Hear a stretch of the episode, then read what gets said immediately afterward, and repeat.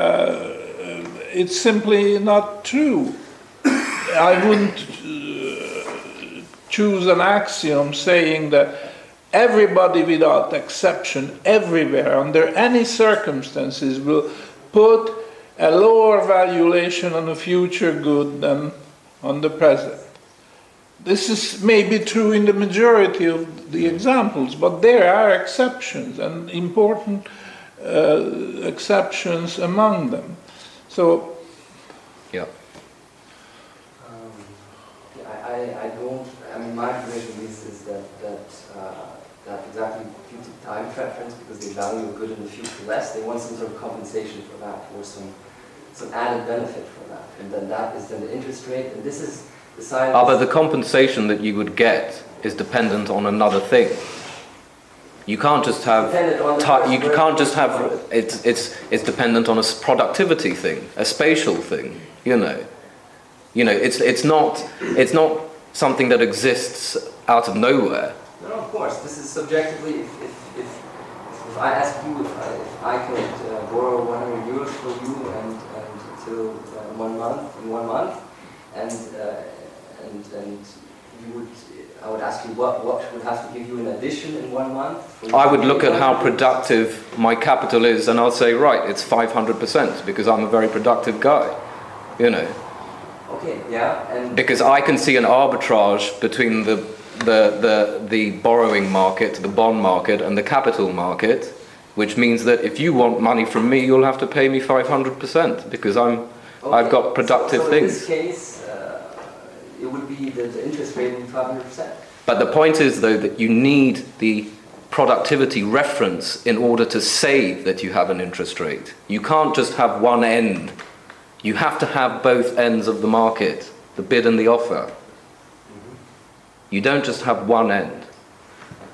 That's the most basic thing that he broke of Menger's. You know, I mean, well, I, I, such a simple thing, and it's. Uh, this is, can, can I suggest that um, what, what you seem to be talking about is a concept of a market interest rate. And what you seem to be talking about is a, is a concept of a, of a of interest. Uh, uh, uh, I would say marginal interest rate, but I guess it's marginal interest rate. It's, it's specific to your productivity or what you can do. Uh, um, exactly. Money yeah. during the time where a preference is considered for the interest rate. Hopefully, I'm not marginal. Otherwise, there'll be very high interest rates. now, uh, let me put in my. Yeah. yeah. Uh, could you? Yeah.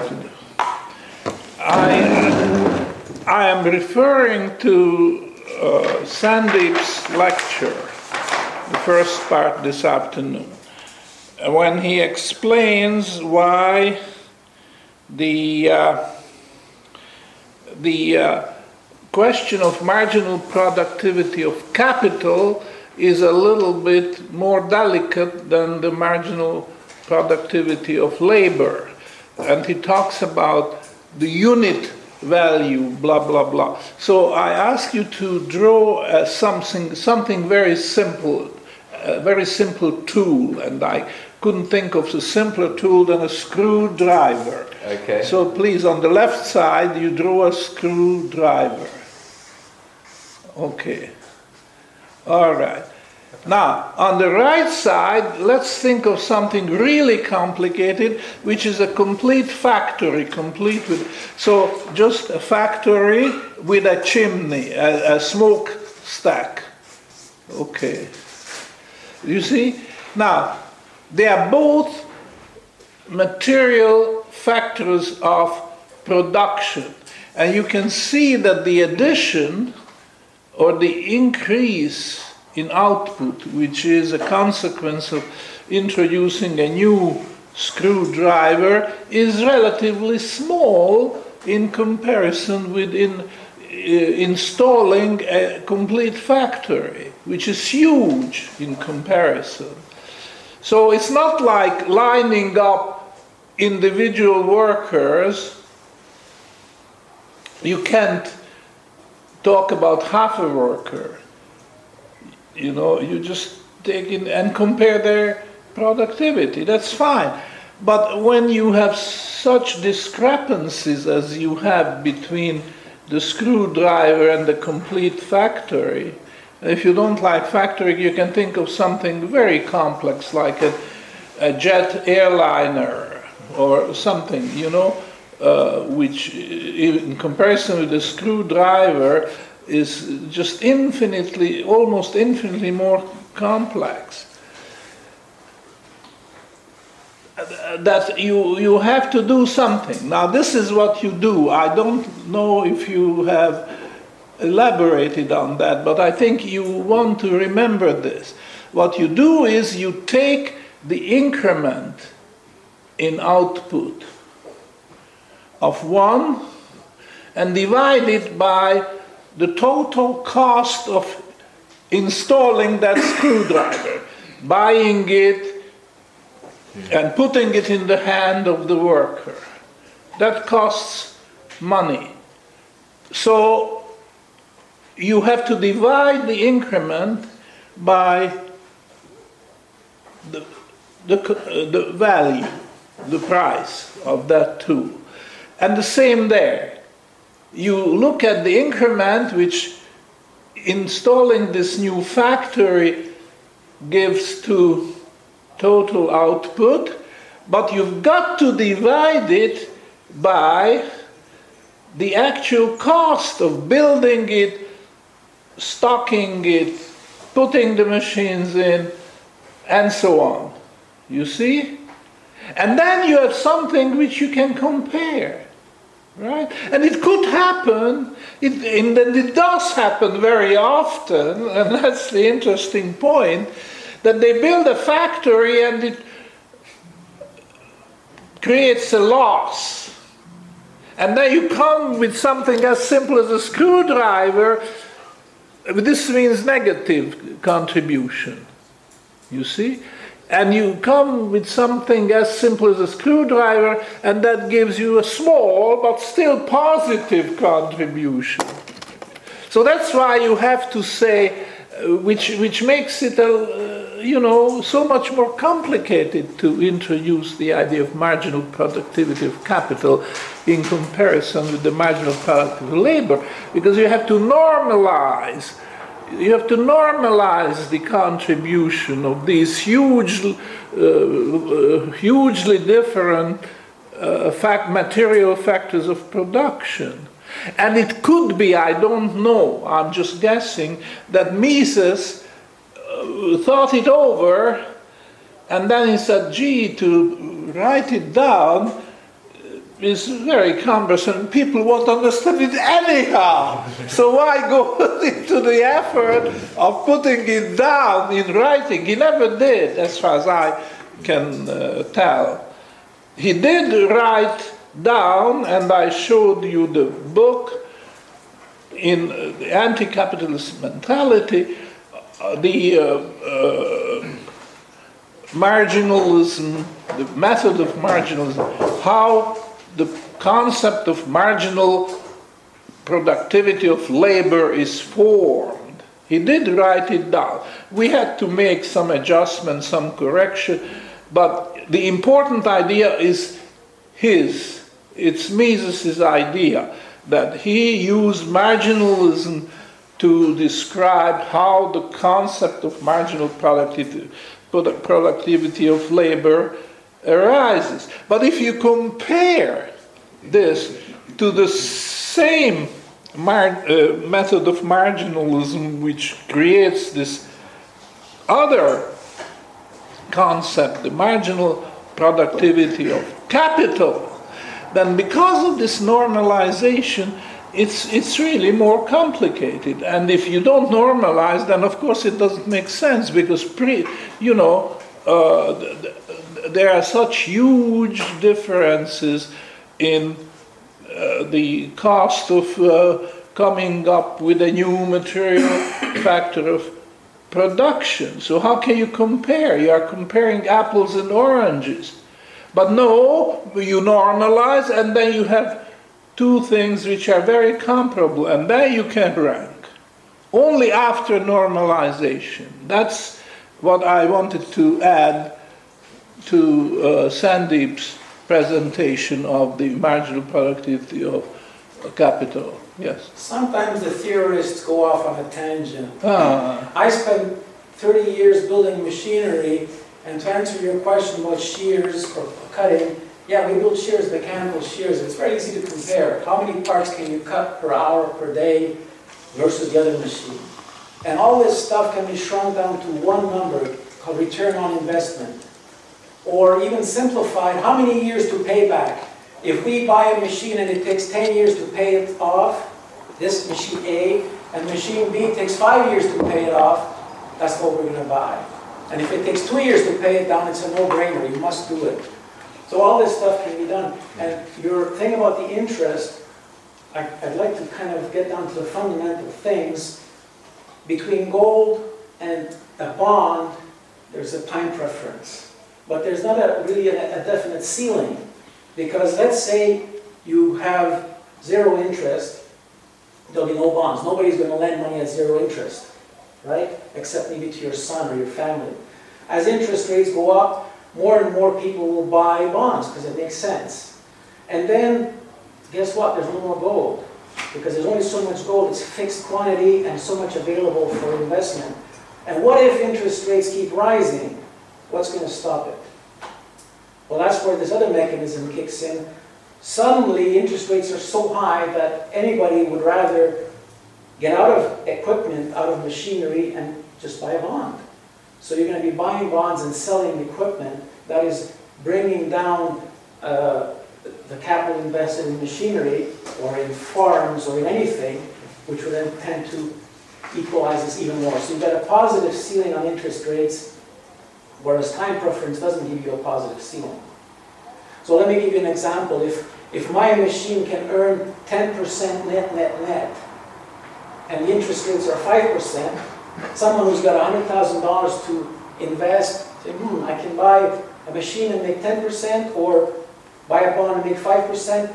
Well, odds are that's double. You're going to go for it. But suppose interest rates are 9% and all you can earn on your machine is 10%. And you take a risk, what if the machine doesn't work? What if my stuff... I'm going to go with a 9% rate and just buy the bond. Or suppose interest rates are actually higher than the, the, the productivity of that capital. So this is setting a positive ceiling. Is that... Um, okay, it's past six o'clock. Take I- one I- more I question. didn't want to address also, I mean, what I understand is that um, you don't just want to define interest as, as whatever two market actors decide, the one with the cost of, of, of, of credit, essentially to decide on the cost of, of the loan. Uh, but you also want to find out what are the opportunity costs, uh, as you said in your case, because, you know, you, you're good in investing, that, uh, you know, what would be the opportunity cost of these 100 euros, and you want to look deeper into that. And um, I, I don't see it, it being uh, contrary to what Lisa said in any way. And We'll discuss that later. expansion. And let me just say, to, uh, just another comment concerning uh, a negative argument for gold. By Hayek, I'm not sure. He might as well have made made such a. Well, I'm pretty sure he, he said something like this. Um, I think this is more due to because he was actually in dialogue with the mainstream, and the mainstream is always saying that gold is, you know, thing of the past and not good. Um, but uh, definitely, my, my and the people at the Mises Institute, we, we give positive reasons for uh, for well, actually just explanations of the positive um, uh, characteristics uh, of, of gold and which unique characteristics. And uh, then just the question is, what, what you, what's your definition of the gold standard? We don't have time for that now. Does any, we'll, we'll go through it uh, uh, later on, but we, we don't have time for that now. Does anyone else have any more uh, questions? Last Last question. question. Last question. If nobody else has a question. Okay, go ahead. It's about uh, what Professor Fekete, what you mentioned on time preference. Uh, I mean, it's really surprising to me that you would say that time preference is not an axiom in the sense that every axiom in economics has to be a ceteris, ceteris paribus axiom.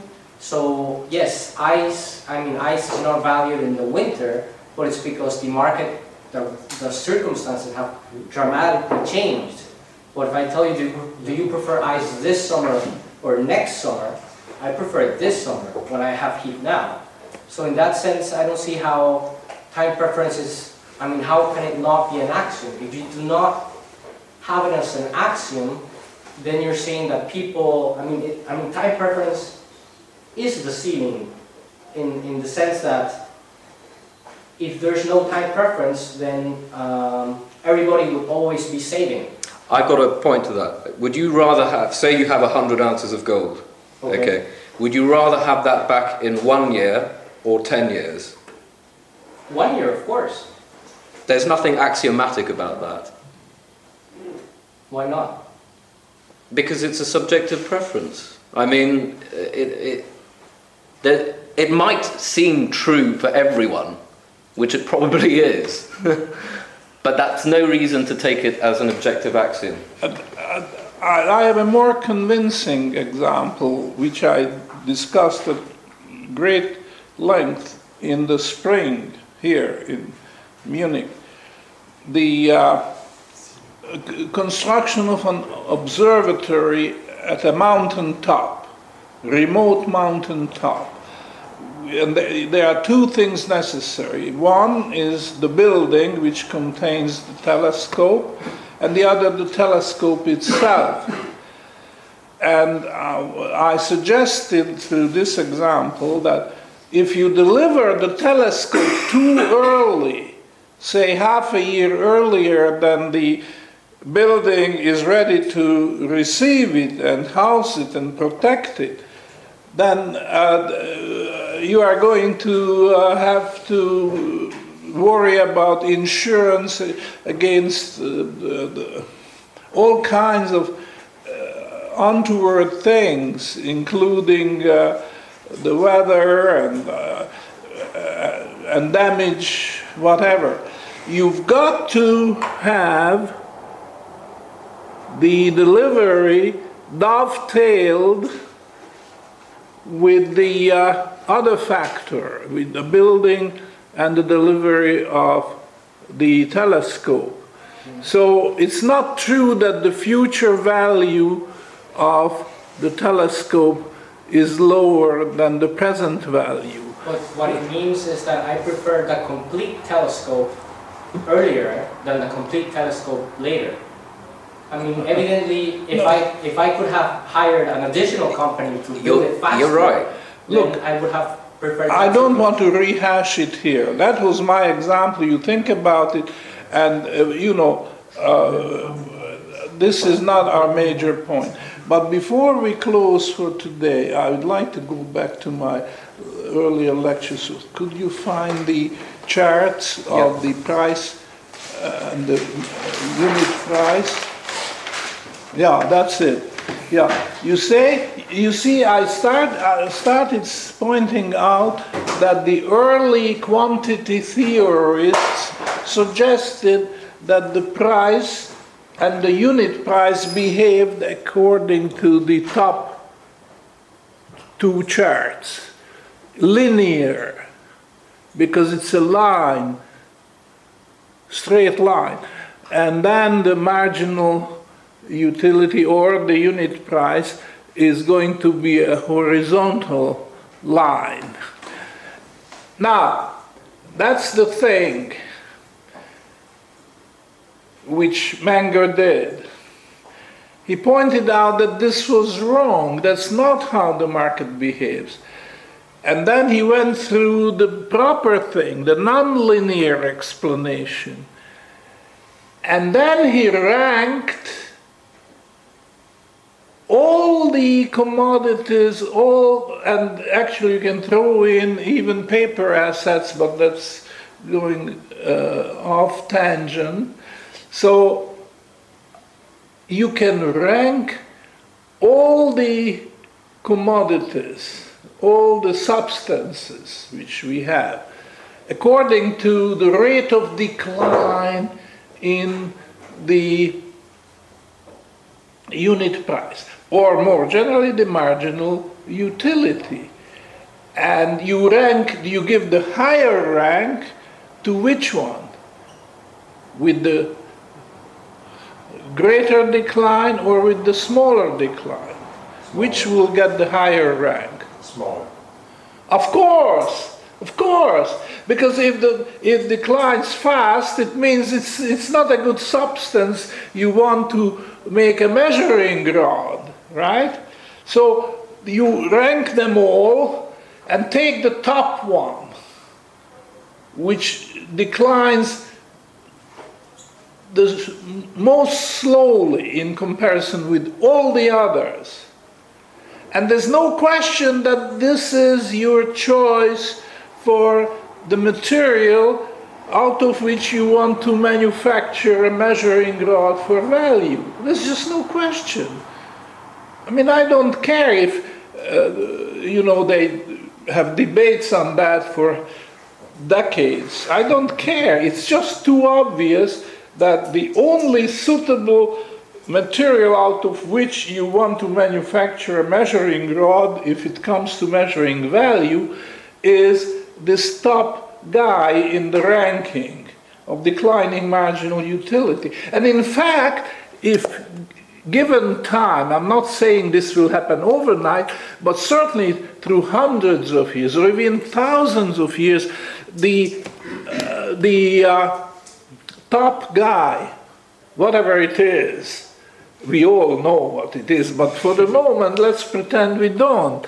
Whatever it is, is going to way outrank all the others, maybe with the exception of one or two others. Because people will flock into that. They want something which is stable as far as value is concerned. And they are going to hoard that and not hoard the other one, which has a fast declining marginal utility. So, in the end, the rate of decline will be actually so small that for all practical purposes it will be constant. Constant and non zero marginal utility. I have to add the word non zero because zero marginal utility is very common, constant and zero. Because if you reach your what I call satiation point, it's not saturation, it's satiation. Could you? Mm. satiation point is the point where you say, "I have enough. I don't want another one." If you uh, buy one Sanskrit grammar you have reached your satiation point because you don't need a second one unless you are a bookseller, okay? And there are lots of other things that if you have one and a spare one, that's it. You don't want any more because no point in carrying, uh, you know, uh, duplicating something which you already have. So when you reach your satiation point, adding another one is not going to increase utility. And therefore, you have reached zero constant marginal utility. After that, every additional one would add zero to your utility. That's very common experience that you know sooner or later you will reach your satiation point. But to reach constant marginal utility, which is non-zero, is something quite different because it means that you will practically never reach your satiation point. You get more and more and more, and you still want more or would accept more. You know? So, what is this substance with a constant non-zero marginal utility. Money. What? Real money. Real money. Real money. Uh, which is Go. go name it. Don't be shy. Name it. And what's the second one? Silver. Silver. And then a big, big gap, and then you might mention copper and, and platinum and so on. Even platinum, although a precious metal, is not coming anywhere near to silver and gold, you know. And I'm not talking about the price of platinum, which is, of course, high, much higher than the price of silver. But the fact that if you keep accumulating platinum, you will reach your satiation point much sooner than if you keep accumulating silver and especially gold. Okay, now here is the thing, and that's the last thing we say today, but take it with you and think about it. Here is the exception where the early quantity theorists were right. For this particular commodity, whatever it is, it happens to be gold. I, I didn't invent it. Mises didn't invent it. Nobody invented it. It just happened after thousands of years that gold was kicked up to the high level where its uh, marginal utility became non-zero constant. Is is the first chart, first two, okay? First two. The utility of gold is linear, and the marginal utility is constant and non-zero. Otherwise expressed, the price of gold is linear, and that's the, practically the only commodity for which it is true. And the marginal utility is constant and non-zero.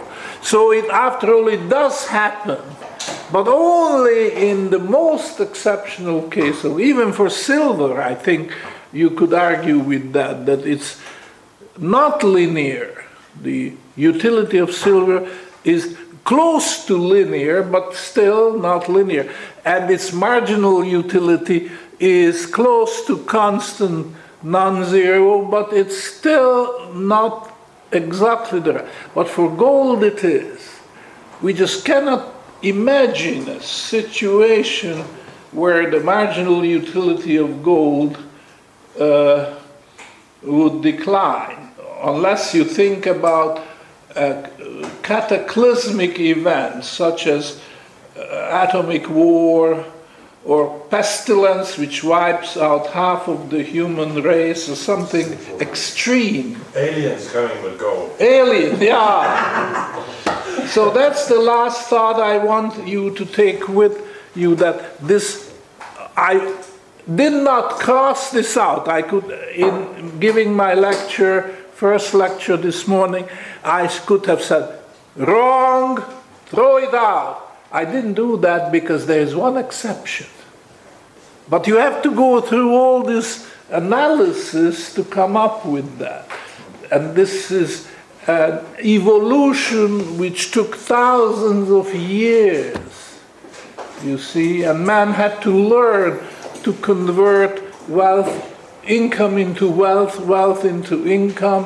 When you get old, you no longer generate the necessary income to have a comfortable life, so you have to go to your hoards, whatever you hoarded for old age, and draw it down and make your life pleasant, the last years of your life.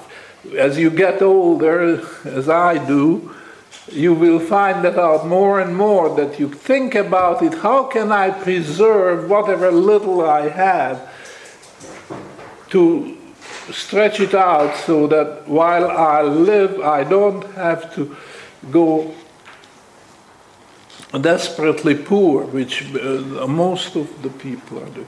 So, uh, sorry about that, but I thought I would add this to complete uh, whatever we did discuss earlier in the day. Thank you very much. Thanks very much, Professor.